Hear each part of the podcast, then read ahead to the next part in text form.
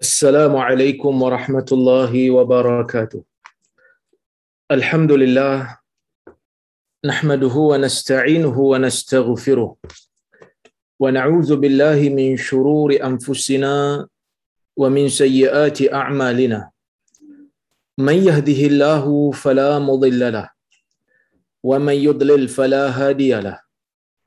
أشهد أن لا إله إلا الله وحده لا شريك له. وأشهد أن محمدا عبده ورسوله.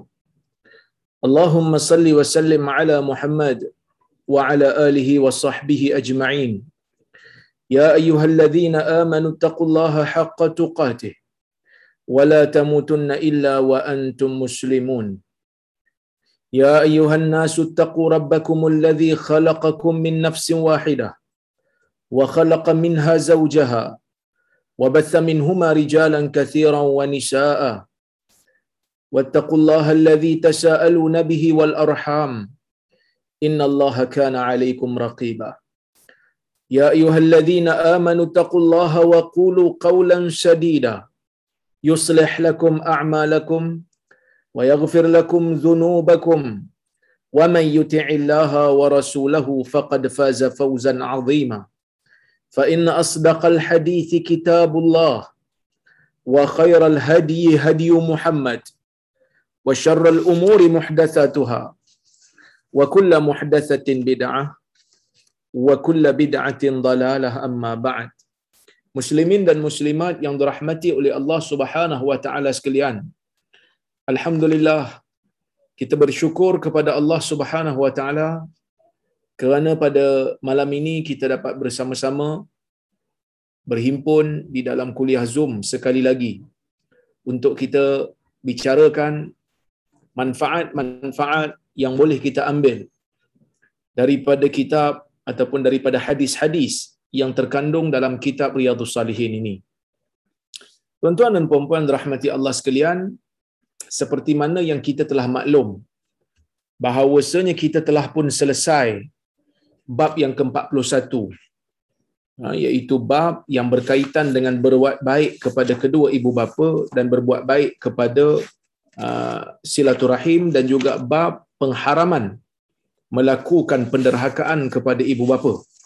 Dan insya-Allah hari ini kita nak masuk pada bab yang baru bab yang ke-42 dalam kitab Riyadhus Salihin ini yang mana tajuk babnya bab birrul asdiqa ataupun bab birril asdiqa birri asdiqa il ab wal um wal aqarib wal zawjah wasairi man yundab ikramuh. Yang bermaksud bab melakukan kebaikan kepada rakan-rakan bapa rakan-rakan ibu buat baik kepada al-aqarib, buat baik kepada kerabat-kerabat, buat baik kepada isteri, wasairi man yundab ikram dan berbuat baik kepada orang-orang yang digalakkan untuk kita memuliakan mereka. Jadi Islam mengajar adab. Islam ni bukan hanya sekadar halal dan haram semata-mata. Islam bukan sekadar menceritakan tentang akhirat semata-mata. Muslim apabila menjadi Muslim, apabila memahami Al-Quran dan Sunnah, perkataannya itu perkataan yang baik. Perkataan yang keluar daripada lidah orang mukmin adalah perkataan yang baik. Tindakan yang keluar daripada jasad orang mukmin adalah tindakan yang baik. Akhlak yang keluar daripada orang mukmin adalah akhlak yang baik. Demikianlah yang disebutkan oleh Nabi sallallahu alaihi wasallam dalam hadis. Kata Nabi, al-muslimu man salimal muslimuna min lisanihi wa yadihi. Muslim yang sebenar itu ialah apabila muslim lain merasa selamat dengan lidah dan tangannya. Tidak dinamakan dengan muslim yang sebenarnya apabila lidahnya kotor menyebutkan perkara yang carutan. Tidaklah seorang muslim yang sebenar apabila lidahnya suka memaki hamun dan mengutuk muslim yang lain. Tidaklah muslim yang sebenar apabila tindakan perbuatannya membahayakan orang lain ataupun menyakitkan orang lain. Maka Muslim yang sebenar-benar Muslim, kehidupannya menyelesaikan orang lain. Kehidupannya memberikan manfaat kepada orang lain. Tidak memudaratkan orang lain. Tidak mengeluarkan kata-kata yang boleh menyesatkan orang.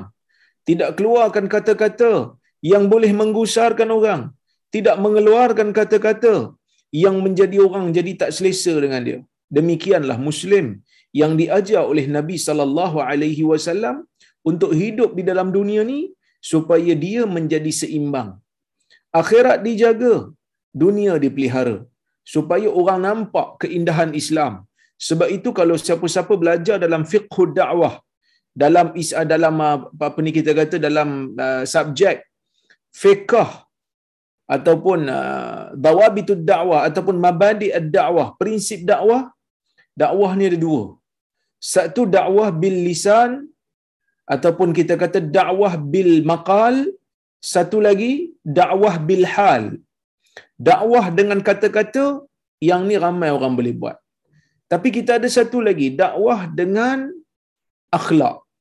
Dakwah dengan perbuatan. Jadi Nabi sallallahu alaihi wasallam tunjukkan kepada umat dia, dua-dua ni orang Islam kena buat. Cakap kena baik, tindakan kena baik. Dalam masa yang sama mementingkan juga akhirat. Barulah orang nampak keindahan Islam. Bukan maksudnya bila dah dah mari kuliah, dah rajin datang kuliah, perkataan yang keluar daripada mulut dia perkataan yang kotor. Bukanlah bermakna bila kita kata dia ni dah makin kuat agama, tiba-tiba kita tengok perkataan-perkataan yang dikeluarkan, carutan-carutan yang dikeluarkan, makian-makian yang dikeluarkan sama naik dengan rajinnya dia mari kuliah. Tak boleh gitu. Jadi kalau dia mari kuliah, tiba-tiba dia jadi lagi ganas. Tiba-tiba lagi kuat dia mengutuk orang, lagi kuat dia mengumpat orang, maka dalam dalam keadaan tu kita kena cek baliklah. Kan? Adakah kuliah yang didatang tu kuliah yang betul-betul kuliah sunnah ataupun kuliah yang Ha, yang tersilap di hadir tu. Jadi tuan-tuan dan puan-puan rahmati Allah sekalian, dalam bab ini insya-Allah kita nak lihat bagaimana Islam mengajar kita untuk melakukan kebaikan, untuk melakukan kebajikan, untuk layan elok orang-orang yang kita uh, digalakkan oleh Islam untuk muliakan mereka. Kita tengok eh. Al-Imam Nawawi rahimahullah menyebutkan dalam hadis pertama dalam bab 42 ni dan hadis yang ke-343 ha, kalau keseluruhan kitab ni ya. Kata Al-Imam An-Nawawi rahimahullah wa ani wa ani ibn Umar radhiyallahu anhuma anna an-nabiy sallallahu alaihi wasallam qala inna أن يصل الرجل ود أبيه. وعن عبد الله ابن دينار عن عبد الله ابن عمر رضي الله عنهما أن رجلا من الأعراب لقيه بطريق مكة. فسلم عليه عبد الله ابن عمر وحمله على حمار كان يركبه وأعطاه عمامة كانت على رأسه. قال ابن دينار فقلنا له أصلحك الله إنهم الأعراب وهم يرضون باليسير. فقال عبد الله ابن عمر إن أبا هذا كان ودا لعمر ابن الخطاب رضي الله عنه. وإني سمعت رسول الله صلى الله عليه وسلم يقول إن أبر البر صلة الرجل أهل ود أبيه. وفي رواية عن ابن دينار عن ابن عمر أنه كان إذا خرج إلى مكة كان له حمار يتروح عليه وإذا مل ركوب الراحلة. وعمامة يشد بها رأسه. فبين هو يوما على ذلك الحمار إذ مر به أعرابي. قال ألست فلان ابن فلان؟ قال بلى. فأعطاه الحمار. فقال اركب هذا. وأعطاه العمامة. وقال أشدد بها رأسك. فقال له بعض أصحابه غفر الله لك. أعطيت هذا الأعرابي حمارا. كنت تروح عليه وعمامة كنت تشد بها رأسك. فقال إني سمعت رسول الله صلى الله عليه وسلم يقول إن من أبر البر أن يصل الرجل أهل ود أبيه بعد أن يولي. wa inna abahu kana sadiqan li Umar radhiyallahu anhu rawa hadhihi riwayat kullaha muslim. Tuan-tuan dan puan-puan rahmati Allah Subhanahu wa taala hadis ni ha, hadis yang sama sebenarnya ya. Hadis ni sama tapi Imam Muslim mengeluarkan riwayat-riwayat yang berbeza. Ha, kerana di sana ada lebih daripada satu riwayat berkemungkinan Imam Muslim ni waktu nak riwayat hadis ni dia nak bagi kita faham. Uh, dia nak bagi kita faham keseluruhan cerita. Nak bagi kita faham keseluruhan kisah. Kerana bukan kisah yang menjadi sebab kepada Nabi sallallahu alaihi wasallam menyebutkan hadis ni dah. Tapi kerana di sana ada kisah di mana waktu Abdullah bin Umar membacakan hadis ni kepada Abdullah bin Dinar ada kisah yang menyebabkan Abdullah bin Umar bacakan hadis ni kepada Abdullah bin Dinar. Maksudnya berlaku satu peristiwa kepada Abdullah bin Umar dilihat peristiwa itu oleh Abdullah bin Dinar. Jadi Abdullah bin Dinar ni bila dia pelik dengan Ibnu Umar punya tindakan, dia terus tanya kan. Ha, dia terus tanya kepada Abdullah bin Umar. Jadi Abdullah bin Umar menyatakan ya, menyatakan kenapa dia buat macam tu. Jadi jangan peliklah kerana aku tahu hadis lebih daripada kamu. Maksudnya aku tahu hadis sebab dia ni sahabat Nabi sallallahu alaihi wasallam. Kita tengok hadis ni. Baik. Daripada Abdullah bin Umar radhiyallahu anhu. Abdullah bin Umar anak kepada Umar bin Al-Khattab radhiyallahu anhu. Dia kata, "Anna Nabi sallallahu alaihi wasallam Sesungguhnya Nabi sallallahu alaihi wasallam pernah bersabda, "Inna abarral bir" Sesungguhnya kebajikan yang paling tinggi, kebajikan yang paling baik. Kebajikan yang kita kata sempurna lah. Kan? Kebajikan yang paling sempurna yang paling baik sekali antara yang terbaik. Ayyasila rajul wudda abihi. Apabila seorang lelaki seorang lelaki ni maksudnya uh, seseorang individu lah seperti mana yang telah saya huraikan sebelum ni apabila seseorang individu menghubungkan hubungan dengan orang yang dikasihi oleh ayahnya ataupun sahabat ayahnya. Okey. Kalau kita baca yang ni kita mungkin tak apa nak faham. Kan? Apa maksud menghubungkan hubungan baik, hubungan rapat dengan sahabat ayah? Ibnu Umar punya cerita ni Ibnu Umar cara dia faham hadis ni diceritakan dalam riwayat ni memberikan kita bertambah faham. Kita tengok. Baik. Wa an Abdullah ibni Dinar. Daripada Abdullah bin Dinar. Siapa Abdullah bin Dinar? Abdullah bin Dinar ialah seorang tabi'i. Ulama hadis yang besar. Anak murid kepada Abdullah bin Umar. Dia kata apa? Dia kata, sesungguhnya ada seorang lelaki. Ada seorang lelaki daripada kalangan Arab ada seorang lelaki daripada kalangan Arab. Siapa Arab? Arab ni orang Arab Badui. Yang saya telah huraikan dalam kuliah-kuliah yang lepas, Arab Badui ni duduk di pedalaman. Kerja mereka, bela kambing, bela unta. Makanan mereka tamar susu. Mereka tak bercampur dengan orang. Mereka akan berpindah rendah. Nomad. Hidup nomad. Di mana ada rumput-rumput, mereka akan berpindah ke situ. Pasang kemah. Ya mereka tidak ada tempat yang tetap. Kerana padang pasir ni tumbuhan dia tak tetap. Kadang-kadang hilang, habis dah kambing makan. Ah, rumput di situ, dia kena pergi cari tempat lain pula yang ada rumput. Inilah kehidupan orang Arab Badui. Dan kehidupan ini, Badui ini masih ada lagi kehidupan nomad ni sampai sekarang masih ada. Kalau siapa-siapa pergi ke Jordan, dia akan dapati memang ada Arab-Arab yang masih menjadi badui. Yang hidup jauh daripada tamadun kita. Yang hidup jauh daripada orang kata apa ketamadunan yang moden sekarang ni. Ha, kerja mereka tak ada buat apalah. Bela kambing, bela unta. Makan tamar, minum susu. Air pun ada. Cuma air dia orang zaman dulu dia orang cari oasis lah. Ha, dia orang carilah lopak-lopak air yang ada. Ha, tapi kalau zaman sekarang ni mereka akan belilah air. Ha, pergi bandar beli. Tapi mereka still duduk di padang pasir. Inilah orang Arab Badui. Jadi, orang Arab Badui ni memang tak campur orang lah. Kan? Kalau ada pun jarang-jarang. Datang jumpa Nabi SAW di zaman Nabi pun jarang-jarang. Kalau ada soalan pun soalan-soalan yang basic dia akan tanya Nabi wasallam. Sebab tu dia orang ada yang datang kencing dalam Masjid Nabawi tak tahu. Tak ada tamadun. Tak tahu tata susila orang-orang bandar macam mana. Dia tak tahu masjid tu tak boleh untuk dibuang najis dalam dia tempat orang salat.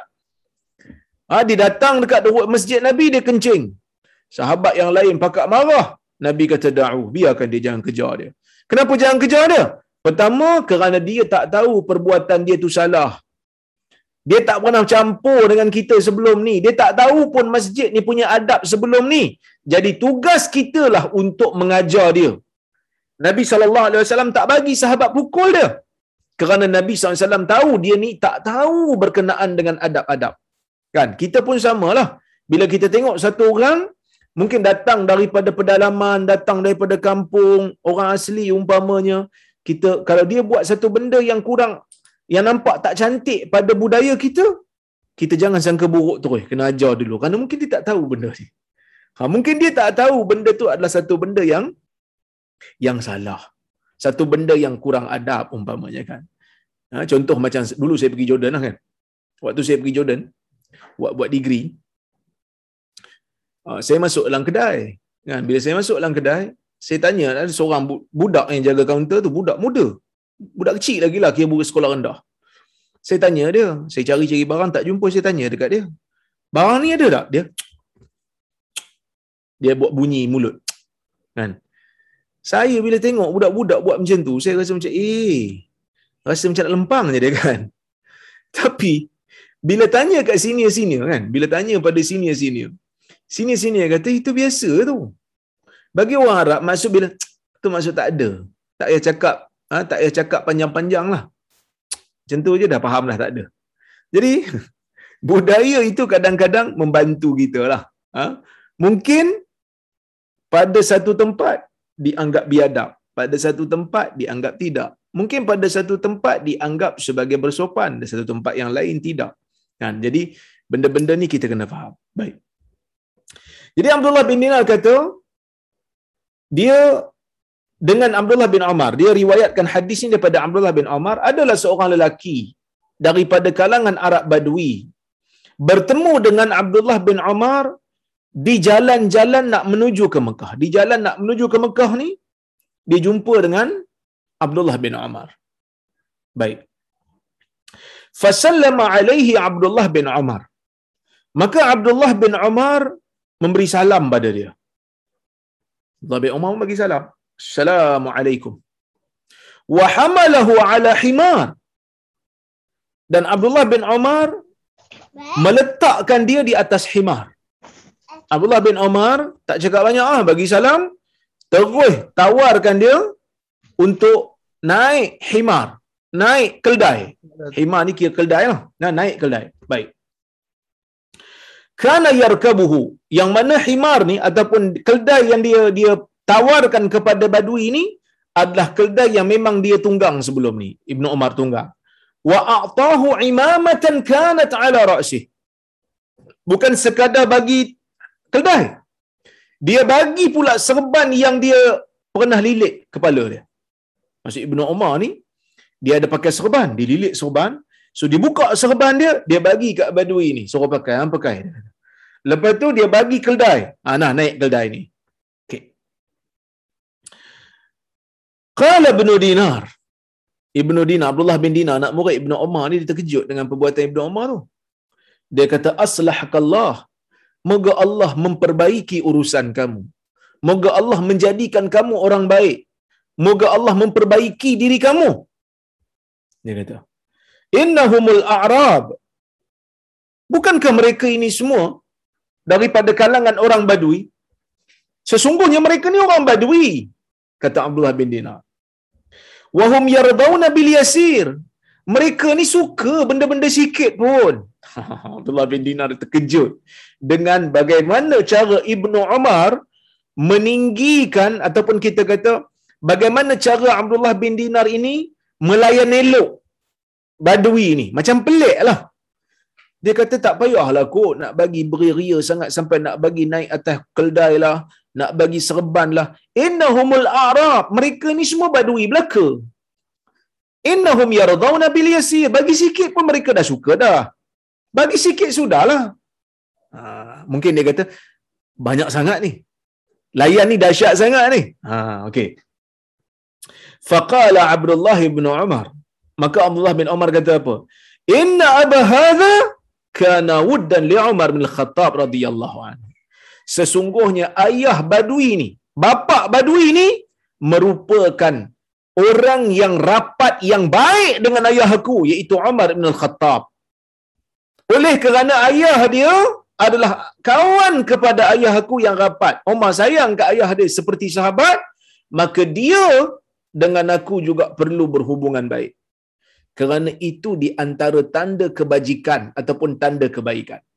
Maksudnya, kalaulah kita ada ayah, ayah kita ni ada sahabat, sahabat ayah kita ni ada anak, kita dengan anak ayah kita, anak kawan ayah kita pun perlu untuk buat baik.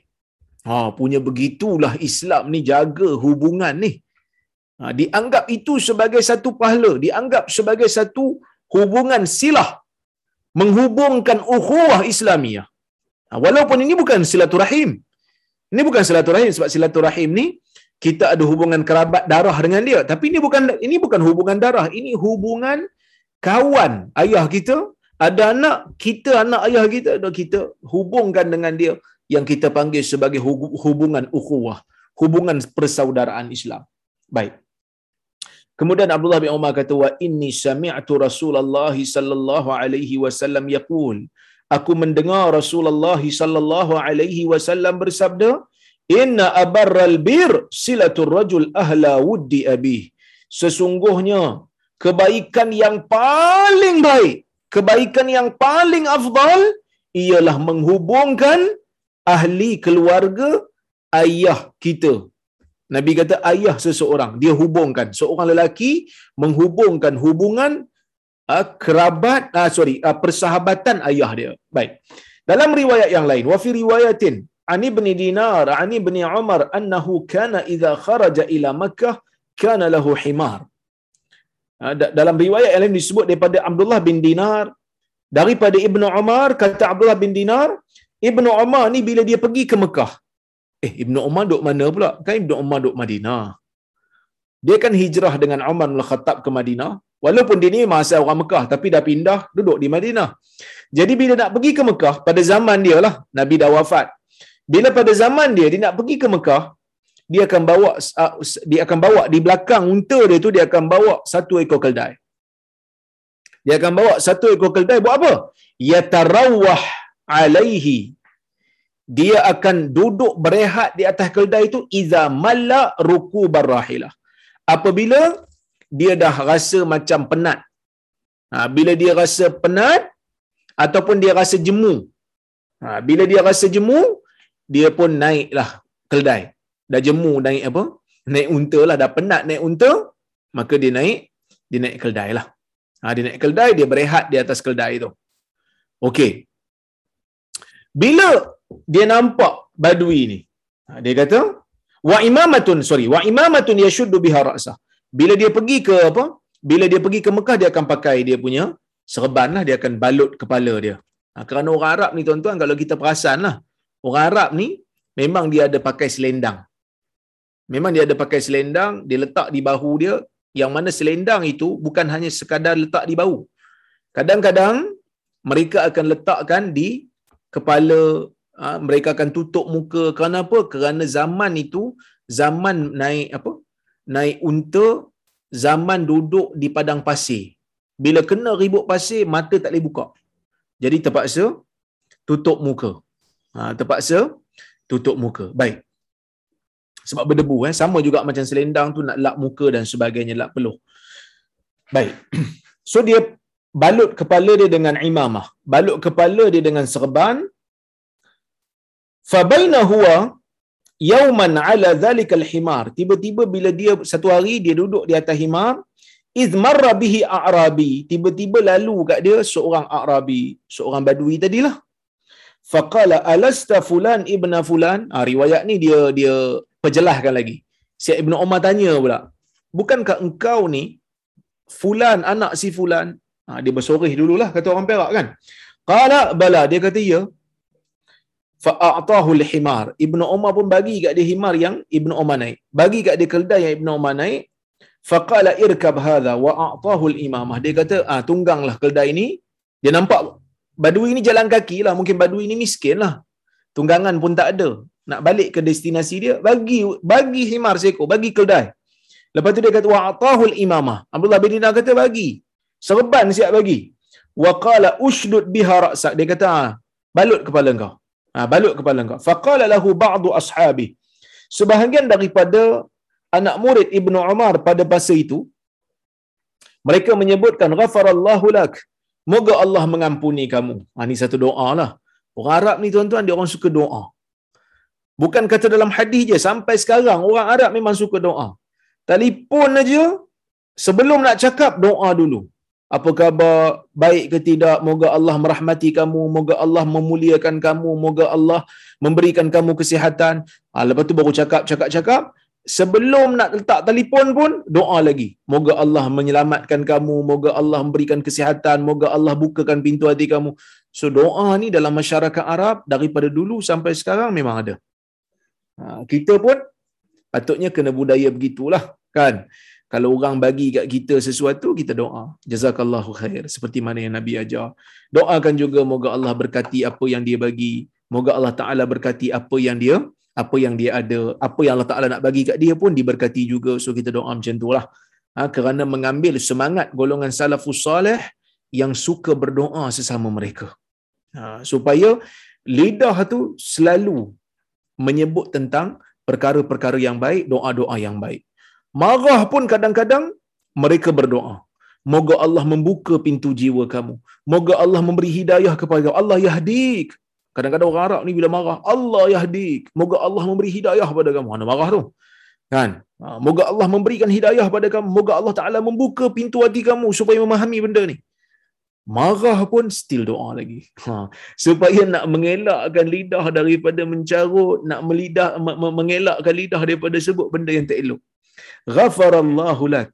Moga Allah mengampuni kamu. Dia orang pelik. So dia orang sebelum nak sebut benda tu moga Allah me, uh, mengampuni kamu. Aqtaita hadzal a'rabi himaran.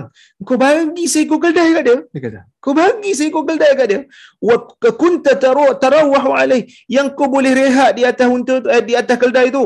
Wa imamatan kunta tashuddu biha rasa kau bagi pula serban yang kau ikat kepala kau tadi faqala inni sami'tu Rasulullah SAW صلى inna min abarral bir ay yasila rajul ahla wuddi abihi ba'da an yuwalli Nabi uh, Ibn Umar kata di antara kebaikan yang paling baik yang paling afdal ialah apabila seorang lelaki menghubungkan keluarga sahabat ayahnya setelah ayahnya tidak ada ba'da an yuwalli setelah ayahnya meninggal dunia. Wa inna abahu yang mana ayah tu kata Ibnu Umar ayah kepada badui yang aku bagi kat dia keldai ni aku bagi serban kat dia ni merupakan sadiqan li Umar radhiyallahu anhu. Merupakan sahabat kepada Umar merupakan rakan kenal kepada Umar radhiyallahu anhu. Jadi kata Syekh Mustafa Bura waktu dia huraikan hadis ni dia kata min birri rajul biwalidihi ayyuhibba ashabahu ba'da mautih. Di antara perkara baik yang boleh dilakukan oleh seorang individu terhadap ayahnya ialah dia juga mengasihi sahabat ayahnya setelah daripada ayahnya meninggal dunia. So kita akan tengok hadis lepas ni bagaimana Nabi sallallahu alaihi wasallam juga mengamalkan benda ni kepada sahabat-sahabat Khadijah bintu Khuwailid. Kita akan tengok nanti insya-Allah. Baik. Syekh Mustafa Bura kata fi qaulihim ghafarallahu lak adabul itab haitsu qaddamu ad-du'a wa huwa mustafad min qawlihi ta'ala afallahu anka lima azinta lahum bila anak-anak murid Abdullah bin Umar nak menegur Ibnu Umar sebelum nak tegur Ibnu Umar ni mereka mulakan dengan ucapan ghafarallahu lak. Dalam riwayat lain disebut aslahakallah. Moga Allah memperbaiki kamu. Moga Allah taala menjadikan kamu orang saleh. Moga Allah taala menjadikan kamu orang baik. Moga Allah Subhanahu wa taala mengampunkan kamu. Ini semua doa-doa yang baik. Yang boleh kita ucapkan apabila terutamanya apabila kita nak menegur mana-mana orang kan? Tapi dengan dengan dengan nada yang lembutlah moga Allah merahmati kamu. Moga Allah taala memberkati kamu. Moga Allah taala buka pintu hati kamu. Saya nak sebut satu benda. Benda yang awak buat ni tak betul. Benda yang awak buat ni benda yang bercanggah dengan kehendak Allah dan Rasul. Benda yang awak buat ni bercanggah dengan perintah Allah dan Rasul ni. Jadi bila kita mulakan dengan doa dia akan dapat tahulah kita memberi teguran tu bukan kerana kita hasad dengan dia, bukan kerana kita dengki kat dia, bukan kerana kita benci kat dia, bukan kerana kita nak jatuhkan dia. Tak. Tetapi kita sentiasa memikirkan kebaikan dia. Ha, baru dia tahu. Lepas tu kita pujilah dia sikit. Engkau ni orang yang baik, engkau ni orang yang ikhlas. Kita sebut kebaikan-kebaikan dia yang dia ada pada dia. Ha, lepas tu kita mungkin, ha, kalau sama jantina lah kan, ataupun kalau mahram, ha, kita mungkinlah sentuh dia sikit. Ha, kita sentuh dia seperti mana Nabi saw menyentuh bahu Ibnu Umar. Nabi SAW nak beri nak beri teguran, nak beri nasihat kepada Ibnu Umar. Ibnu Umar kata Nabi SAW memegang bahu aku. Begitu juga Nabi SAW dalam hadis Muaz, Nabi sebut dia sayang pada Muaz. Jadi ini semua benda yang boleh kita buat. Ya. Ya. Ini benda yang boleh kita buat untuk menjadikan orang yang kita tegur, untuk menjadikan orang yang kita nak nasihat, dia boleh buka pintu hati dia, dia tak ada sangka buruk kat kita. Dia tak ada sangka buruk, dia tak ada. Manusia ni bila sangka buruk, kita cakap apa pun dia dah block telinga. Dia tak nak dengar dah. Kan ada manusia yang kadang-kadang bila tengok aja muka saya, ah, Rora, tak nak dengar. Belum play video lagi dah kutuk saya dulu, contohnya kan. Kalau dekat Facebook lah, kan. Ya? Jadi benda yang penting sekali kita nak bagi dia dengar dulu. Betul ke tak betul? Tak apalah. Dia boleh nilai kemudian lah. Mungkin ada benda yang dia tahu yang kita tak tahu kan. Macam ni mereka nak sebut tak patut kot bagi himar seekor kat dia. Sebab badui ni kalau bagi sikit pun mereka reda dah. Sedangkan himar tu ataupun keldai itu diperlukan oleh Ibn Umar nak pergi ke Mekah jauh lagi perjalanan ni. Mungkinlah ada orang fikir macam tu. Maka sebab itu kata Syekh, fi qaulihim ghafarallahu lak. Pada kata-kata mereka moga Allah mengampunkan kamu adabul itab. Merupakan adab. Adab bagi itab. Adab bagi uh, itab ni macam teguran. Adab bagi teguran. Dia orang nak tegur Ibnu Umar. Ni nak bagi tahu jugalah kan. Ha? Sahabat-sahabat Nabi sallallahu alaihi wasallam ni mereka kalau kena tegur pun mereka tak melenting. Ha, mereka tak kata, kau diam, aku ni sahabat Nabi, aku ni sahabat Nabi, kau tahu tak? Kau jangan banyak cakap. Aku ni sahabat Nabi. Ha, itu tawaduknya para sahabat. Ha, ketika mana mereka diberi teguran, kalau teguran itu betul, mereka akan terima. Kalau teguran tu kurang tepat, mungkin mereka tak faham, sahabat akan terus bacakan hadis kepada mereka. Ya. Jadi oleh kerana tu, uh, kita tengok bagaimana tawaduknya sahabat Nabi SAW dan bagaimana berhikmahnya anak-anak murid sahabat ni ketika mana nak menegur guru mereka. Tapi akhirnya siapa yang betul dalam masalah ni? Yang betul dalam masalah ni Ibnu Umar lah. Walaupun nampak macam kurang logik sikit, tapi dia tahu apa yang dia buat kerana dia ni adalah orang yang banyak mengikut sunnah Nabi sallallahu alaihi wasallam ya baik kemudian kata syekh lagi birrul walidain ba'da mautihima bisilati asdiqaihima buat baik kepada ibu kedua ibu bapa setelah kematiannya adalah dengan kita menghubungkan hubungan dengan sahabat-sahabatnya. Jadi kalaulah kata Allah Taala takdirkan ibu bapa salah seorang daripada kita ni meninggal dunia. Kan? Ha, meninggal dunia. Dan kita pun, dia pun tanya kita. Dia kata, Ustaz, ni saya nak tanya soalan lah Ustaz. Mak ayah saya meninggal dunia dah. Apa kebaikan yang saya boleh buat pada uh, pada orang kata apa? Apa kebajikan yang lagi yang saya boleh buat? Sebab mereka dah meninggal dunia. Kalau mereka masih hidup, saya boleh berziarah mereka. Saya boleh bagi pemberian dekat mereka. Saya boleh telefon mereka. Kan saya boleh buatlah benda-benda baik yang mengembirakan mereka. Tapi masalahnya dia orang dah tak ada dah sekarang. Dia dah meninggal pula. Jadi, apakah kebaikan yang mungkin boleh saya uh, lakukan supaya kebajikan saya pada mereka tu masih berterusan. Ha, di antara benda yang Nabi sallallahu alaihi wasallam ajar ialah doa lah. Dalam hadis Nabi SAW menyebutkan, "Iza mata ibnu Adam in qata amaluhu illa min thalas, sadaqatin jariyah wa ilmin yuntafa'u bihi wa waladin salih yad'u lah." Anak saleh yang mendoakan untuk dia. Jadi kalau kita ni anak saleh dan kita kena jadikan diri kita sebagai anak saleh, kita kena kita kena banyak berdoa untuk mak ayah kita yang telah meninggal dunia itu yang pertama. Yang keduanya wa ilmin yuntafa'u bih. Kalau mak dan ayah kita ada meninggalkan ilmu yang bermanfaat, kita sampaikan ilmu tu pula pada orang lain. Supaya ilmu tu terus diamalkan dan terus diamalkan. Supaya ia berterusan, manfaat itu berterusan. Jadi sebab itu, sebagai orang kata apa, orang yang ada ilmu jangan takut nak menyampaikan ilmu. Sebab ada kan kadang manusia yang takut nak sampaikan ilmu, takut orang marah, takut orang keliru, takut orang kecam, kan? Kecam-kecam ni biasalah tuan-tuan. Orang-orang yang jahil, orang-orang yang tak faham, dia kecam lah, dia nak buat apa lagi. Tapi tugas kita lah orang yang tahu, tugas kita orang yang ada ilmu untuk menjelaskan pada dia. Supaya dia memahami kenapa orang yang berilmu buat macam ni. Tapi ada di kalangan manusia yang kadang-kadang Allah Ta'ala bagi ilmu kat dia. Tapi dia takut. Kan? Dia takut nak bercakap. Dia takut nak bercakap, dia takut nak nak nak sebut benda yang betul. Sebab apa? Sebab dia kata kalaulah saya sebut benda ni ustaz, nanti orang kecam saya. Nanti orang kecam saya, nanti orang marah kat saya. Kan saya tak nak sebutlah benda ni, nanti orang marah. Sedangkan tugas orang berilmu, tugas orang yang Allah Taala berikan amanah ilmu kat dia, tugas dia bukan bukan mencari keredaan manusia. Dia kena cari keredaan Allah. Reda manusia bukanlah matlamat. Reda Allah itu matlamat. Reda manusia hanyalah alat. Alat untuk menyampaikan kebenaran.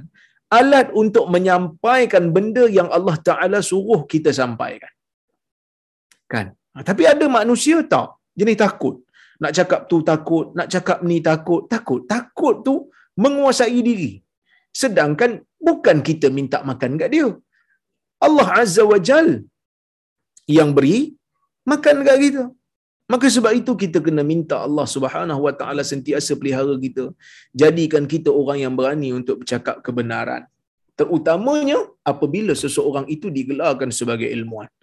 Itu yang pertama, doa dan ilmu. Yang kedua, ilmu yang dimanfaatkan. Mak ayah kita ada ajar ilmu yang bermanfaat. Tak kira lah ilmu agama ke ilmu dunia yang bermanfaat, sebarkan berikan kepada orang supaya berterusan mereka akan dapat pahala. Yang ketiga sedekah. Kita bagi sedekah, kita niatkan ini untuk mak saya, ini untuk ayah saya yang telah meninggal dunia. Boleh. Dan yang keempat, ya. Yang keempat inilah melakukan kebaikan kepada rakan-rakan baik mak ayah kita. Kalau mereka masih hiduplah ataupun anak-anak kepada kawan mak ayah kita kita buat baik juga menunjukkan kita nak buat satu benda yang kalau mak ayah kita masih hidup, mereka juga akan gembira dengan tindakan kita. Kerana memuliakan orang yang mereka sayang, memuliakan orang yang mereka rapat. Okey, kita tengok hadis yang berikutnya.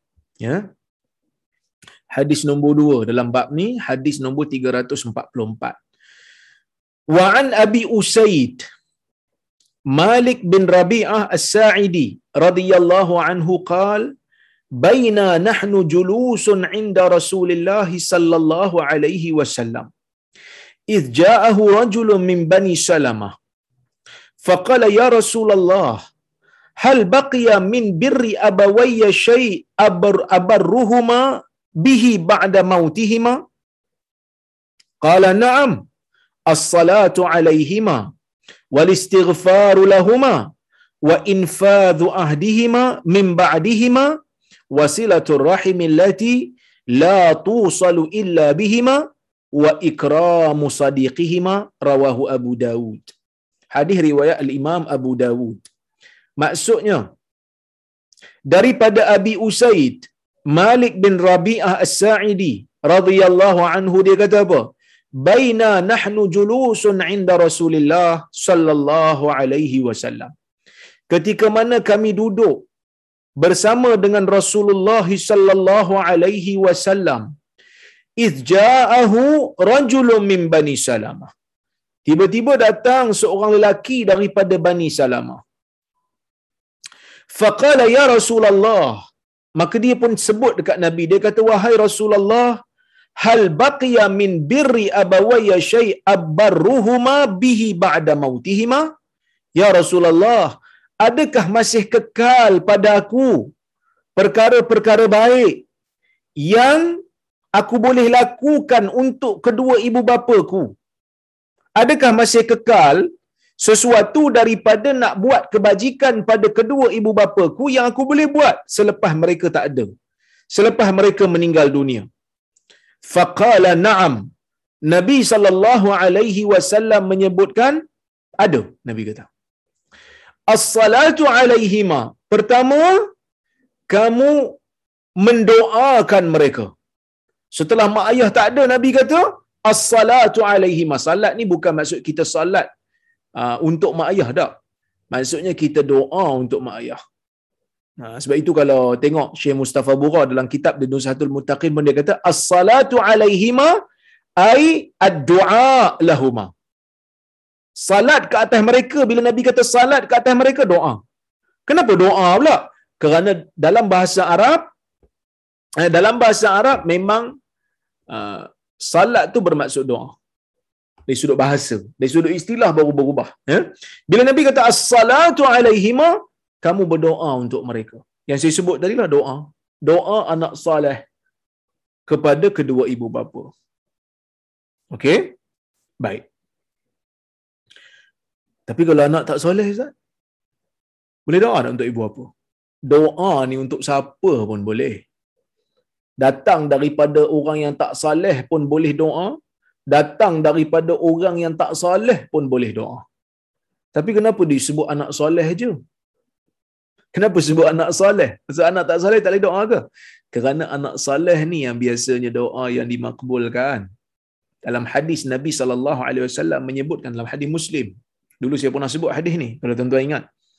Nabi SAW kata summa zakara rajulan ash'ath aghbar. Yamuddu yadayhi ila sama ya rab ya rab wa malbasuhu haram wa mat'am wa mashrabuhu haram wa mat'amuhu haram wa ghudhiya bil haram anna yustajabu lah. Atau kama qal. Dalam hadis nabi sebut seorang lelaki uh, uh, rajulun yutilu safar. Kan? Ash'ath aghbar. Rambut kusuk masai baju penuh dengan debu yutilu safar. Dia musafir panjang, musafir jauh. Lepas tu dia kata, wahai Tuhan, wahai Tuhan. Maksudnya, orang ni dahlah dalam keadaan musafir. Kusut badan dia. Kusut rambut dia. Berdebu badan dia. Dia bukan berada dalam keadaan yang takabur. Dia berada dalam keadaan yang sangat rendah diri pada Allah. Kerana keadaan dia macam tu. Keadaan dia sukar. Keadaan dia susah. Keadaan dia sempit. Yamuddu yadaihi ila sama. Mengangkat tangan, tadah tangan ke langit siap tadah tangan lagi. Ya Rab, Ya Rab. Sambil dia kata, wahai Tuhan, wahai Tuhanku, wahai Tuhanku, seru nama Tuhan. Tapi Nabi kata dia punya makanan haram, dia punya minuman haram. Kan? Dia punya pakaian haram. Macam mana nak dimakbulkan doa? Maksudnya apa? Maksudnya Nabi SAW nak sebut pada kita, doa ni walaupun boleh didoakan oleh siapa, walaupun ia boleh dibaca oleh siapa pun, tetapi untuk orang yang saleh, untuk orang yang dekat dengan Allah, untuk orang yang banyak melakukan ketaatan pada Allah, doa mereka lebih didengari di sisi Allah. Ha, doa mereka tu lebih didengar. Boleh tak saya yang tak berapa nak baik ni ustaz doa? Semua orang rasa diri dia tak baik lah. Tapi kita usaha untuk jadikan diri kita orang baik. Tapi katalah kita rasa diri kita ni memang tak baik. Tapi adakah makna saya dihalang untuk doa? Tak. Boleh doa. No problem. Boleh berdoa. Kerana doa ni milik kita semua. Cuma doa orang yang salih ni lebih makbul. Kerana Allah Ta'ala sayang kat dia. Sebab dalam hadis Nabi SAW menyebutkan kan. Nabi kata, uh, Allah Ta'ala berfirman dalam sebuah hadis Qudsi, Allah Ta'ala kata, Ma taqarraba ilayya abdi bi syai'in ahabba ilayhi mimma aftaradtu alaihi. Tidak ada seorang, tidak ada satu perkara pun yang mana hamba nak menghampirkan diri pada aku yang aku lebih suka melainkan dia buat benda yang aku wajibkan kat dia. Buat benda wajib dulu. Allah Ta'ala kata kalau kamu nak mendekatkan diri pada aku, tak ada benda yang aku lebih suka untuk kau dekat, dekatkan diri pada aku melainkan kau buat benda yang wajib dulu. Wala yazalu abdi yataqarrab ilayya bi an-nawafil hatta uhibbahu. Sentiasa seorang hamba mendekatkan diri kepada aku dengan nawafil, dengan benda-benda sunat sehingga aku sayang kat dia. Fa iza ahbabtuhu bila aku sayang kat dia kuntu sam'ahu alladhi ya yubsiru bihi. Aku akan menjadi bila aku sayang kat dia kata Allah, dia buat benda wajib, lepas tu dia banyak buat benda sunat sampai aku sayang kat dia kata Allah. Dan bila aku sayang kat dia, aku menjadi mata yang dia melihat dengannya. Wa sam'ahu alladhi yasma'u bihi. Aku akan jadi telinga yang dia mendengar dengannya. Wa yadahu allati yabtishu biha. Aku akan jadi tangan yang dia memegang memukul dengannya. Wa rijlahu allati yamshi biha. Aku akan jadi kaki dia yang dia melangkah dengannya. Ni maksud apa ni? Bukan maksud Allah taala masuk dalam badan dia. Hasya lillah. Nauzubillah Allah taala tak bersama ha, tak boleh masuk dalam badan kita pun bukan tak boleh maksudnya Allah taala ni sifat dia bukan masuk dalam badan makhluk kerana Allah taala maha tinggi ya baik apa itu apa maksudnya? Maksudnya Allah Ta'ala kawal mata dia, Allah Ta'ala kawal telinga dia, Allah Ta'ala kawal tangan dia, Allah Ta'ala kawal kaki dia. Allah Ta'ala kata apa? Wa idha wa in sa'alani la'utiyannah. Bila Allah Ta'ala sayang pada satu makhluk, dia minta pada aku. La'utiyannah. Pastinya aku akan bagi kat dia. Nah, ini ini maksudnya saya saya sebut tadi ni. Anak soleh kalau dia doa, doa dia Allah Ta'ala lebih dengar. Kan Allah Taala lebih dengar doa. Wa wa iza sa'alani la u'tiyanna. Bila dia minta pada aku aku akan bagi. Aku pasti akan bagi. Wa in wa in ista'adzani kan. Wa in ista'adzani la u'idzanna. Kalau dia minta perlindungan kepada aku, aku akan beri perlindungan pada dia. Ha, okey. Ya. Baik. Tuan-tuan dan puan-puan rahmati Allah Subhanahu wa taala sekalian, yang pertama Nabi sebut salat, doa doa kepada kedua ibu. Wal istighfaru lahuma. Istighfar kepada ibu apa? Ya Allah ampunkanlah dosa ibu saya. Ya Allah ampunkanlah dosa ayah saya. Istighfar untuk ayah dan ibu. Lebih khusus daripada doa lah. Doa ni ya Allah berikan mereka syurga. Ya Allah cuci rahmat ke atas mereka. Ya Allah luaskanlah kubur mereka. Kan? Nah ini, ini doa. Tapi bila istighfar, dia doa juga tapi khusus. Ya Allah ampunkanlah mereka berdua. Ya Allah kalau mereka ini ada dosa yang banyak, Ya Allah hapuskanlah ia. Gantikanlah dengan rahmat. Ah, itu istighfar. Wa infadhu ahdihima min ba'dihima. Iaitu melaksanakan perkara-perkara yang mereka tak sempat nak buat. Janji-janji mereka yang mereka buat sebelum mereka meninggal dunia, kalau kita mampu buat, kita kita buat bukanlah jadi satu kewajipan kat atas kita tapi ia sangat-sangat digalakkan. Ya, menunaikan janji mereka setelah mereka meninggal dunia dan tak sempat nak buat. Wasilatul rahimi allati la tusal illa bihima dan menghubungkan silaturahim yang kamu tidak akan berhubung dengan mana-mana orang melainkan melalui jalan mereka. Contohnya adik-beradik ayah, adik-beradik mak buat baik dengan mereka. Okey. Kemudian wa ikramu sadiqihima dan memuliakan sahabat mereka berdua. Muliakan sahabat mereka berdua. Hadis ni hadis riwayat Abu Daud, ya. Tapi dalam sanad hadis ni ada seorang perawi nama dia Ali bin Ubaid. Ali bin Ubaid adalah perawi yang tidak dikenali. Dalam perawi dia tu, dalam salah silah sanad dia tu, ada perawi yang bernama Ali bin Ubaid, yang mana Ali bin Ubaid ni, dia bukanlah perawi yang dikenali. Jadi bila tak dikenali ini, syarat hadis nak jadi sahih, perawi mesti adil. Perawi mesti kredibiliti bagus. Kan? Oleh kerana tu, ya, oleh kerana tu, para ulama mendaifkan hadis ni. Antara yang mendaifkan hadis ni adalah Syekhna Shu'aib Al-Arnaut dan juga Syekh Al-Albani. Ha, mereka mendaifkan. Ha, daif ringan lah. Tak dikenali ni, hadis tak di, hadis yang perawi tak dikenali, dia hadis daif ringan. Boleh ke Ustaz nak guna untuk fadail amal? Boleh. Sebab itu Manawi letak alam ni. Boleh guna. Ha? Syekh Mustafa Bukhar siap ni lagi. Orang kata apa? Siap uh, nyatakan faedah lagi daripada hadis ni dia kata antara hadis ni yang kita boleh ambil faedah irtinam fursah hayatil walidain bibirrihima ha ni benda yang paling penting. Secara tak langsung bila seorang lelaki ni datang jumpa nabi tanya apakah perkara baik yang saya boleh buat? Lepas daripada mak, mak ayah saya meninggal dunia dia kata secara tidak langsungnya orang yang masih ada mak ayah ni buatlah baik kepada keduanya sebelum mereka meninggal dunia.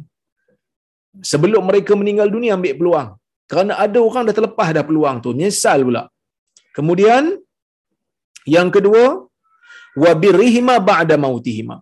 Dan jangan lepaskan peluang kalau tak sempat buat baik waktu mereka hidup, jangan lepas peluang untuk buat baik setelah mereka tak ada biddu'a ilahuma wal istighfar ilahuma. Doa untuk mereka berdua, istighfar untuk mereka berdua. Kama tarshudu ila dhalikal ayatul karimah fi qawlihi ta'ala wa qur rabbirhamhuma kama rabbayani saghira seperti mana yang telah di, di, diajar oleh di, uh, di, diajar oleh ayat yang ayat Quran yang disebutkan oleh Allah Azza wa Jalla dalam surah Isra ayat 24 Allah Taala kata katakan wahai Tuhanku sayangilah kedua ibu bapaku seperti mana mereka telah membesarkan aku ketika mana uh, mereka menjaga aku ketika mana aku kecil. Ya. Dan dalam ayat al-Quran Allah Subhanahu wa taala sebut lagi rabbighfirli wali walidayya. Wahai Tuhan ampunkan aku dan ampunkan kedua ibu bapaku kemudian juga di antara perkara baik yang kita boleh buat untuk mak ayah dia kata bitanfidhi wasiyatihima. Kalau mereka ada wasiat sebelum mereka meninggal dunia dia orang minta kita uruskan. Ha, yang ni wajib sebab dia wasiat ha? dengan kita melaksanakan wasiat. Wasilati arhamihum arhamihuma arhamihima. Dan kalau ada silaturahim yang kita ada saudara mara daripada uh, daripada keturunan ayah kita ataupun daripada silsilah mak kita kita wajib untuk hubungkan silaturahim kalau mereka mahram kita. Kalau mereka bukan mahram kita uh, ia termasuk dalam perkara yang sunat dituntut sangat-sangat untuk kita menyambungkannya. Wa ikram sadiqihima dan memuliakan sahabat-sahabat mereka. Baik doaul walid doaul walad liwalidayhi ba'da wafatihima maqbul wa yasilu ajruhu ilaihima. Ha, kama qala awwaladun salih yad'ulah doa anak saleh untuk mak ayah dia makbul. Ha, di sisi Allah dan pahalanya sampai kepada mereka berdua seperti mana yang disebutkan oleh Nabi sallallahu alaihi wasallam awwalad awwaladun salih yad'ulah. Ataupun anak saleh yang mendoakan untuk kedua ibu bapanya. Ha, ini benda yang kita boleh untuk amalkan ha, terutamanya kalau mak ayah kita dah tak ada. Ataupun bukan kata mak ayah ajalah termasuk jugalah nenek tok dan sebagainya kita boleh meneruskan doa. Ha, sebagai bekalan untuk mereka. Kerana mereka menunggu. Kita mungkin mereka menunggu ha, orang-orang yang nak berikan doa untuk mereka. Baik. Adakah doa ni mesti syarat pergi kat kubur baru boleh doa? Tak. Tak tak syarat. Ziarah kubur doa untuk mayat. Beri salam kepada ahli kubur tapi kalau nak doa tak sempat nak pergi kubur. Tak sempat. Ataupun jauh. PKP tak boleh. Nak balik kampung tak boleh. Nak raya pun tak boleh nak singgah kubur. Walaupun sebenarnya raya ni bukan semesti singgah kubur kan? Kau nak pergi kubur sebelum raya pun boleh. Tapi dah budaya kita macam tu. Dia tak ada kelebihan apa pun. Hari raya tak ada kelebihan apa pun pergi ziarah kubur eh. Ha, nak nak ziarah lepas tu pun tak apa. Tapi itulah budaya kita yang mana telah terbiasa begitu maka dia tak boleh nak pergi balik raya dia kata tahun ni PKP ustaz. Macam mana saya nak doa untuk mak ayah saya yang dah meninggal dunia? Tak syarat. Ya. Tak syarat untuk seseorang itu bila nak berdoa perlu untuk pergi ke kubur, tak syarat. Di mana-mana pun boleh untuk berdoa kerana kita bukan menyeru Tuhan yang pekak, kita bukan menyeru Tuhan yang jahil. Tuhan kita Tuhan yang maha mendengar, Tuhan kita Tuhan yang maha melihat, Tuhan kita Tuhan yang maha mengetahui. Kan? Sebab kadang-kadang ada orang dia terlalu spesifik. Ya, ustaz nak sebut ke nama dia sesuatu ustaz? Mak ayah saya ni nak sebut nama. Kita tahu mak ayah kita, Allah Taala tahu maksud kita insya-Allah sampai. Ya Allah ampunkan dosa mak ayah saya yang telah meninggal dunia contohnya. Sampai insya-Allah. Di mana pun kita berdoa, Allah Subhanahu Wa Taala mendengar doa kita yang kita berikan kepada mak ayah kita. Cuma jangan lupa doa je lah. Ha, jangan lupa doa. Menunjukkan kita ni berusaha untuk mendapatkan keampunan untuk mak ayah kita. Satu lagi hadis kita baca sebelum kita berhenti untuk hari ini insya-Allah. Hadis yang ketiga iaitu hadis yang ke-345. Wa an Aisyah radhiyallahu anha qalat ma ghirtu ala ahadin min nisa'in nabi sallallahu alaihi wasallam ma ghirtu ala khadijah radhiyallahu anha wa ma ra'aituha qat walakin kana yukthiru dhikraha wa rubbama dhabaha ash-shah thumma yuqatti'uha a'dha thumma yab'athuha fi sada'iq khadijah farubbama qultu lahu ka'an lam yakun fid dunya imra'atun illa khadijah fayaqul innaha kanat wa kanat wa kana li minha walad muttafaqun وإن كان ليذبح الشاه فيهدي في خلائلها منها ما يسعهن. وفي رواية كان إذا ذبح الشاه يقول أرسل بها إلى أصدقاء خديجة. وفي رواية قالت استأذنت هالة بنت خويلد أخت خديجة على رسول الله صلى الله عليه وسلم فعرف استئذان خديجة فارتاح لذلك. فقال اللهم هالة بنت خويلد قال فارتاح huwa bilha wa fil jama' baina sahihain li humaidi farta'a ibil ain maknahu ihtamma bihi. Ya baik. Maksudnya daripada Aisyah radhiyallahu anha katanya maghirtu ala ahadin min nisa'in nabi sallallahu alaihi wasallam ala khadijah radhiyallahu anha. Aisyah radhiyallahu anha mengatakan aku tidak pernah rasa cemburu pada mana-mana perempuan pun yang menjadi isteri nabi sallallahu alaihi wasallam sama seperti mana aku cemburu terhadap Khadijah. Maksudnya uh, Aisyah kata dalam banyak isteri Nabi ni aku paling cemburu sekali dekat Khadijah. Maksudnya, aku tidaklah secemburu Khadijah sama uh, kepada orang lain sama seperti mana cemburu aku pada Khadijah. Maksudnya dengan isteri lain pun Aisyah ada cemburu juga. Tapi cemburu Aisyah kepada Khadijah ni lagi dahsyat. Dahlah dia tak pernah jumpa pun Khadijah. Maksudnya dia dah lah tak pernah jumpa. Cemburu lagi. Dahsyatlah cemburu tu. Kan? Yang lain pun dia ada cemburu juga ada waktu-waktu Aisyah ni kadang-kadang sampai dia empah lah pinggan. Ha, sampai maksudnya dia jatuhkan pinggan. Bila dia tengah makan dengan Nabi SAW, tiba-tiba isteri lain datang bagi makanan. Uh, hantar orang bagi makanan. Ha, dia dia tepih pinggan tu sampai jatuh. Ha, nak, nak bagi tahu, dia tengah cemburu lah tu. Sehingga, apa ni Nabi SAW sebut, Nabi kata, gharat ummukum. Ibu kamu sedang cemburu. Nak kata cemburu ni benda yang yang normal lah. Isteri Nabi pun cemburu. Baik. Wa ma ra'aituha qat. Aku tak pernah tengok pun dia, aku tak pernah jumpa dia. Sebab Aisyah kahwin dengan Nabi SAW lepas Khadijah wafat. Walakin kana yukthiru zikraha. Tapi sebab siapa cemburu? Dah tak ada dah, dah meninggal dah. Tapi sebab Nabi suka sebut dia. Nabi suka sebut tentang Khadijah. Bahkan dalam hadis kan Nabi kata Inni ruziqtu hubbaha. Aku diberikan oleh Allah Azza wa Jal rezeki kecintaan kepada Khadijah. Oh, maksudnya Nabi nak beritahu ah, dalam jiwa Nabi ni Khadijah ada tempat yang sangat istimewa. Sebab apa? Sebab Khadijah ni bersama dengan Nabi sallallahu alaihi wasallam di awal-awal dakwah, waktu dakwah tengah susah. waktu dakwah tengah getir, waktu dakwah tengah bahaya, Khadijah sanggup bantu Nabi. Khadijah sanggup bersama dengan Nabi sallallahu alaihi wasallam. Mempertaruhkan reputasi dia. Mempertaruhkan perniagaan dia. Mungkin orang boikot dia tapi dia sanggup. Kerana dia percaya dekat Nabi sallallahu alaihi wasallam wa rubbama zabaha syah. Mungkin ada waktu-waktu Nabi SAW sembelih kambing. Dan Nabi SAW potong beberapa bahagian. Dan dia hantar kepada kawan-kawan Khadijah. Dan ada juga waktu aku sebut dia kata ka'allam yakun fid dunya mar'atun illa khadijah. Macam tak ada perempuan lain dalam dunia ni. Khadijah ajalah yang ada. Ha itu perkataan yang menunjukkan Aisyah sangat cemburu. Kemudian Nabi SAW sebutlah bila dah kata macam tu bila apa ni Aisyah dah, dah cemburu Nabi kata innaha kanat wa kanat Khadijah tu dulu macam ni Khadijah tu dulu macam ni sifat dia macam ni wa kana li minha walad aku ada anak dengan dia dengan isteri lain Nabi tak ada anak melainkan dengan Maria sajalah kan. So Khadijah dengan Maria, ya. Baik. Dalam riwayat yang disebut wa in kana la yazbahu syah fayuhdi fi khalailha minha ma yasauhunna.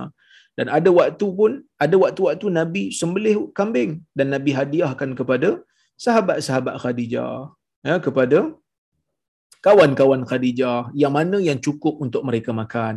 Dalam riwayat lain disebut apabila Nabi SAW menyembelih kambing, Nabi kata arsilu biha ila asdiqai Khadijah.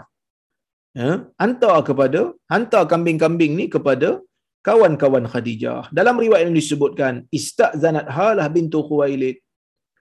Satu hari Halah bintu Khuwailid datang. Dia ni siapa? Dia ni saudara kandung dengan Khadijah. Ya ukhtu Khadijah, dia saudara kandung dengan Khadijah. Dia masuk bertemu Rasul dia, dia minta izin nak masuk rumah Nabi sallallahu alaihi wasallam. Fa'arafa Khadijah. Bila dia minta izin je, dia mungkin bagi salam, suara mungkin lebih kurang sama. Nabi teringat Khadijah. Bila dia bagi salam tu Nabi teringat. Fartaha lidzalik. Kan? Maka Nabi SAW pun ambil berat lah Nabi. Bersungguh-sungguh Nabi kata Allahumma halah bintu Khuwailid. Ya Allah ni halah. Ya Allah ni halah. Maksudnya halah adalah Ah, apa ni adik kepada Khadijah yang Nabi sallallahu alaihi wasallam sayang kakak dia. Maka sebab itu tuan-tuan dan puan-puan rahmati Allah sekalian, hadis ni secara tidak langsung menunjukkan kelebihan Khadijah binti Khuwailid. Nabi SAW sayang kat dia, bukan hanya sayang kat dia, sehingga kan sayang itu menyebabkan Nabi muliakan kawan-kawan dia, walaupun setelah dia tak ada. Ya, walaupun setelah dia tak ada, Nabi tetap memuliakan kawan-kawan dia, kerana Nabi sendiri menunjukkan kepada kita bagaimana cara untuk meneruskan hubungan silah kepada orang yang menjadi saudara ataupun menjadi sahabat kepada orang yang kita sayang. Wallahu taala a'lamu bissawab. Mudah-mudahan ada manfaatlah untuk kuliah pada malam ini. Insya-Allah saya tengok kalau kalau ada soalan ataupun komentar saya cuba untuk jawablah eh. Baik.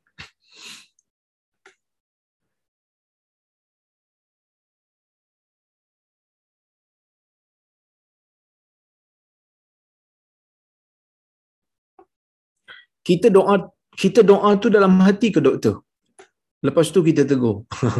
Nak doa dalam hati pun boleh. Tapi doa ni dia tak doa dalam hati dia doa terus kepada Ibnu Umar maksud dia kata ya Allah moga Allah ampunkan kamu. Kan? Ha, sebab kita nak bagi tahu kat dia. Yang maksud kita tegur ni kerana kita nakkan kebaikan. Sebab tu kita doa tu. Kan? Nak doa dalam hati pun boleh nak doa direct pun boleh. Tapi dalam hadis ni nampak direct lah sebab tu dia apa dia dengar. Okey Assalamualaikum warahmatullahi wabarakatuh. Apakah definisi anak saleh?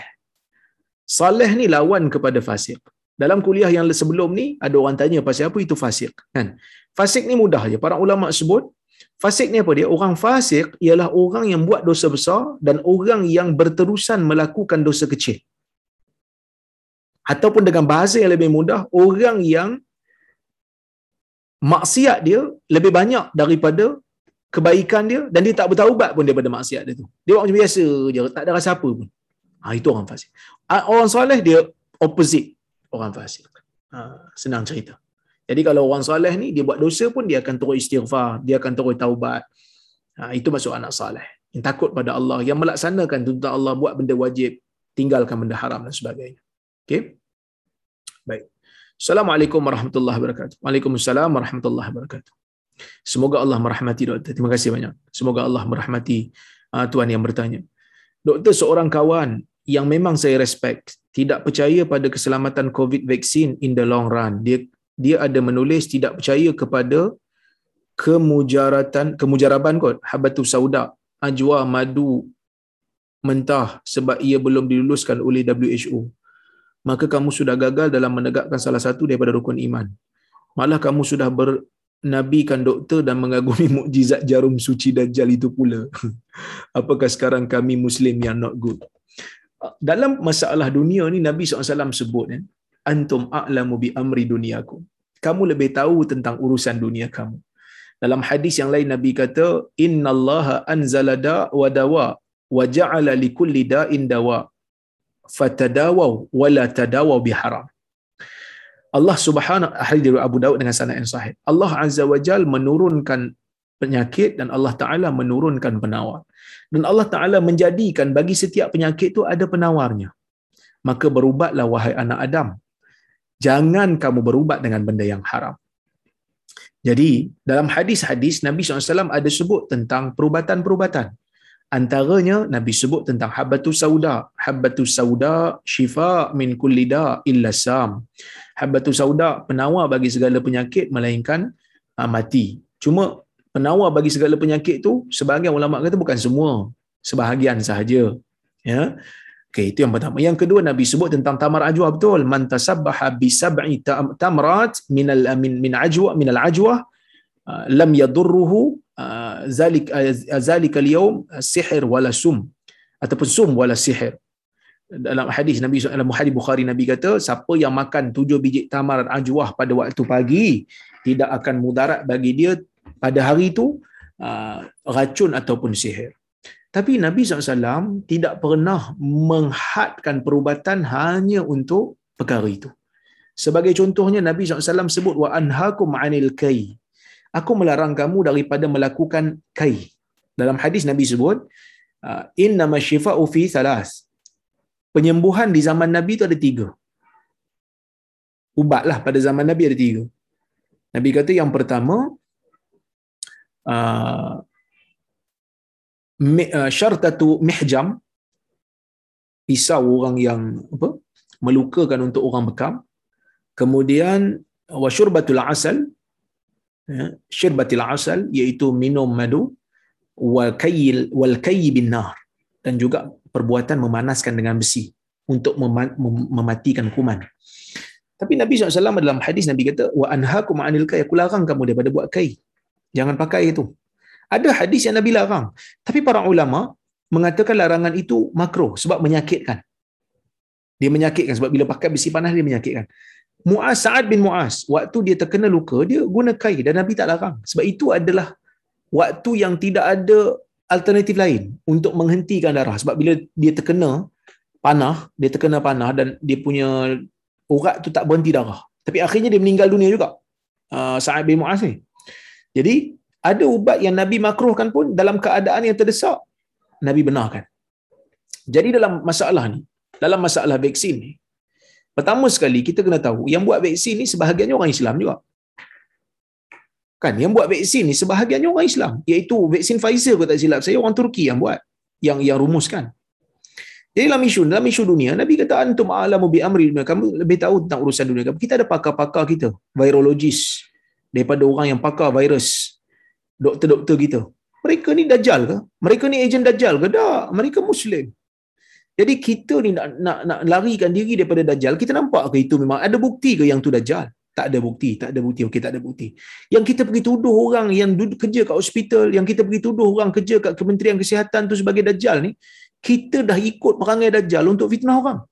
Jadi dajjal telah uh, tengah tengah berjaya sebenarnya menjadikan kita pula pengikut dia sedangkan kita benci kat dia.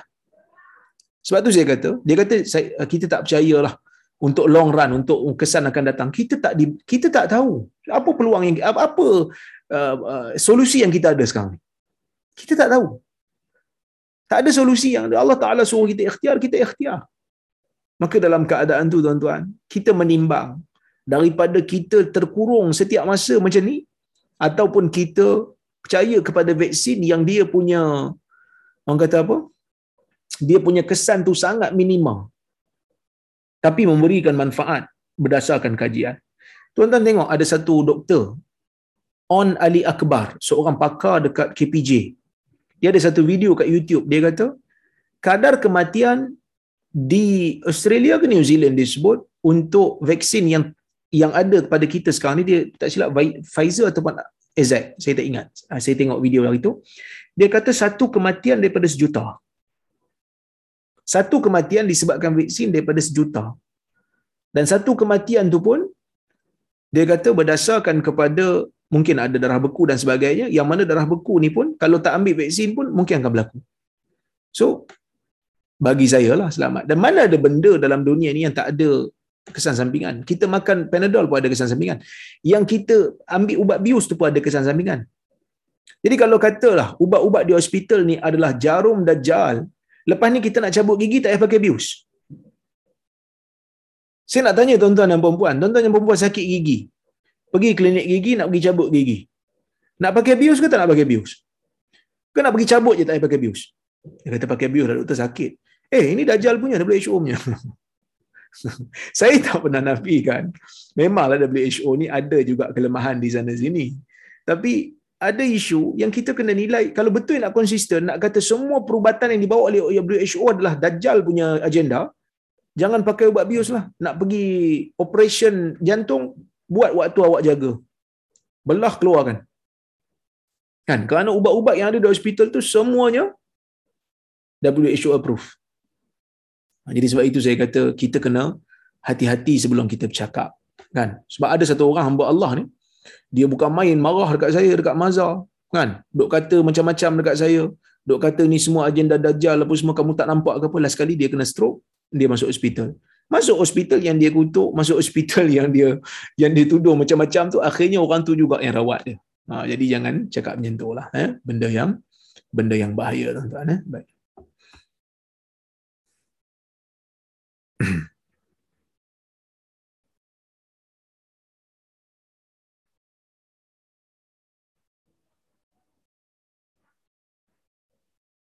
Salam Dr. Waalaikumsalam. Tak sah doktor kata doa is general and istighfar is specific. Doktor bagi istighfar example untuk ibu bapa kita. Untuk saya faham the difference, ni macam mana pula kalau doa tu untuk ibu bapa?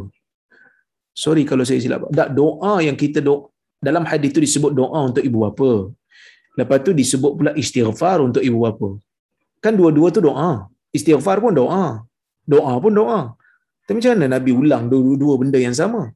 Sebenarnya istighfar tu doa yang spesifik. Iaitu doa minta ampun untuk ibu bapa. Ampunkan dosa. Manakala doa pula, doa ni boleh jadi istighfar, boleh jadi minta Allah Ta'ala rahmati, boleh jadi minta Allah Ta'ala berikan nikmat. So doa lebih luas daripada istighfar. Contohnya kita doa pada Allah, Ya Allah tolonglah bagi aku rezeki yang lebih. Itu bukan istighfar, tapi itu doa. Tapi istighfar, ya Allah ampunkan dosa aku. Itu istighfar.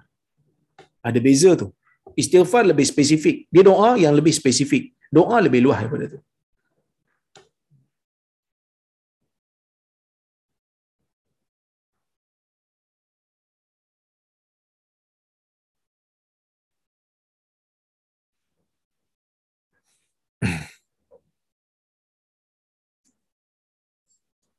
Ikan saya dah call. Dia nak cakap dengan saya daripada tadi. saya ada kuliah kan. Baik. Assalamualaikum Dr. Waalaikumsalam. Jika ketua keluarga itu tidak amanah dalam mencari rezeki, bagaimana dengan hasil carian rezeki itu? Adakah jadi haram kepada orang yang menerimanya iaitu anak atau isteri tanpa pengetahuan mereka? Kalau tak tahu, tak apa. Kalau tahu dan tidak ada pilihan lain, maka diberikan untuk ambil sekadar untuk melepaskan tarurat. Tapi kalau ada pilihan lain, jangan ambil lah. Kerana itu daripada sumber yang tidak halal. Baik.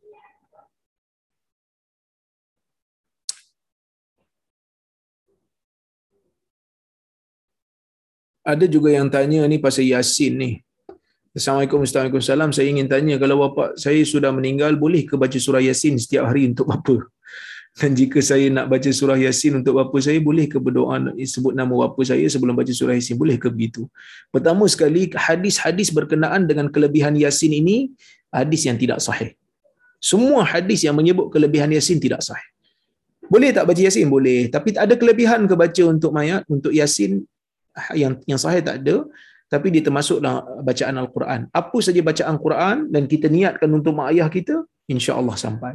Nak baca sebelum tu pun boleh, nak baca selepas tu pun boleh. Tapi afdalnya selepas tu lah. Ya Allah, pahala yang aku baca, uh, baca Quran ni jika ada, hadiahkan pada ayah aku. Tapi adakah spesifik Yasin? Adakah spesifik Fatihah? Tidak. Baca surah apa pun tak apa. Baca surah apa pun tak apa. Insya Allah, jika ikhlas Allah Ta'ala akan sampaikan mengikut pendapat mazhab Al-Hambali insyaAllah. Jadi tuan-tuan cukuplah sekadar itu untuk malam ini. Saya berhenti dulu insyaAllah jika ada kesempatan lain kita bertemu lagi. Terima kasih kepada Haji Shah, Haji Hamid. Terima kasih kepada Tuan Syekh Johan yang telah menganjurkan majlis pada malam ini. Terima kasih banyak kepada tuan-tuan dan puan-puan yang bersama dengan saya pada malam ini. Uh, saya minta maaf terkasar bahasa tersilap kata. Aku lukawli hadha wa astaghfirullahaladzim li walakum. Wassalamualaikum warahmatullahi wabarakatuh. Assalamualaikum warahmatullahi wabarakatuh.